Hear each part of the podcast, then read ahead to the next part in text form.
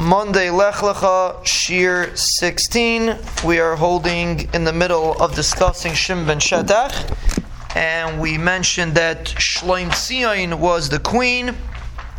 She, after Yannai died, and Shim ben Shetach came back and took his position, a form, a, a more chashuv position. He ran, he basically ran Klal Yisrael at that time, and there were actually a few gzeris that Yehuda ben Tabai and Shimon ben Shetach were misakin at the you know at the time when they were in their prime. Pashtas doesn't say beforish. A pashtas was when they had the ability to make zeris. One of them is an interesting halacha regarding ksuba that Shimon Shetach says that a husband cannot take a certain piece of property and say that this should be your ksuba. It has to be that everything that he has is mishubed to the ksuba. If he says, okay, this gold dish should be for your ksuba, then one day she's going to burn the supper and he's going to get mad and he's going to say, okay, take the gold dish and run for your life. So because we're afraid of that, Shimon Shetach made a takana that the ksuba should be from you don't you can't designate a specific item, or she can claim her ksuba from any uh, one any part of the husband's property. Another halacha is that when you when uh, when you have it's actually it's actually is related to Shleimus, the queen, she once made a chasana, and all the kalim became tamei, and she figured in order to be retire them, she'll crack them open. She'll crack all the kalim. Now they become tar. Then she'll put them back together, and then she doesn't have to wait seven days. When something becomes tamei with with a with a meis, when something becomes tamei meis, you have to wait seven days. So she didn't want to push off the chasna, so she figured she'll just crack it, crack all the kalim, and then put them back together, and they'll all be tar. And Shimon Shetach made a takana that she couldn't. This was her brother. Made a takana that she couldn't because we're afraid that if you do that, there's not going to be any more para aduma. Now keep in mind, Shimon Shetach lived at the time that there was para aduma. Lived in time of the Beis Mikdash, so he made this takana that even if you crack it and you put it back together, it's like Gemara Shabbos. Even if you crack it and you put it back together, it will retain its old tumah. You will not gain anything by cracking it. That's another takana that Shimon Shetach was misakin.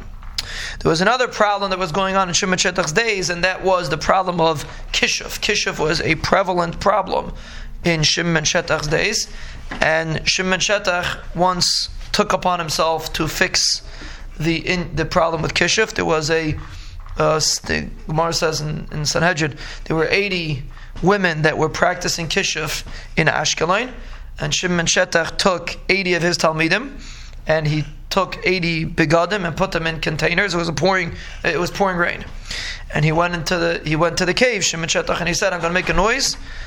And uh, he told he told he made up with his talmidim before. He told the witches, "I'm going to make a noise," and it, so for he walked, he came in, and they asked him, "How'd you come here on a rainy day?" So he said, "I I, I had kishuf. I was able to walk between the raindrops." So they said, "What do you know? What do you show me what you know how to do?" So he said, uh, "You teach me." He told them, "I'll teach you. I'll show you what I what I can do. You show me what you can do." So they did all different kinds of magic to show them what they could do. So Mishim said, "I'll show you what I can do." He said, "I'll make a noise, and eighty young men will come in completely dry." So he made a noise, and they came in completely dry, and they lifted them off the ground. Each each one lifted one of the the witches off the ground, and when a, a, witch is off the ground, she can't do any kishuf. She can only do kishuf when she's attached to the ground. She's touching the ground. So he took them immediately and he hung them.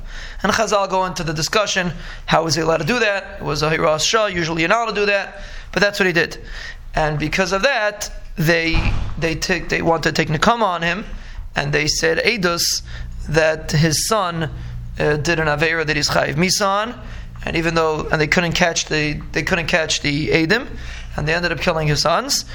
And it was talk, there was no way to stop them, and and that was the way they took nakama on Shimon ben Shetach. So that's what happened to his child, and we're going to see there's actually halachic. He said something because of the story. He said in Avos, he said one of the members that Shimon Shetach said in Avos was that uh, a person should should uh, always question the edim when they come in his, his every every Tana has a member that he said in Avos, and Shimon Shetach's member was. You always have to question the Eidim. You have to make sure that they're saying they're they're, they're not lying. And the, the Mepharshim understand that the reason why he said that is because of the story with his son. And even though he had many hundreds of Talmidim, but the only ones that we know are that we know of are going to be the next set of Zugas, which is Shmaya and Avtalion.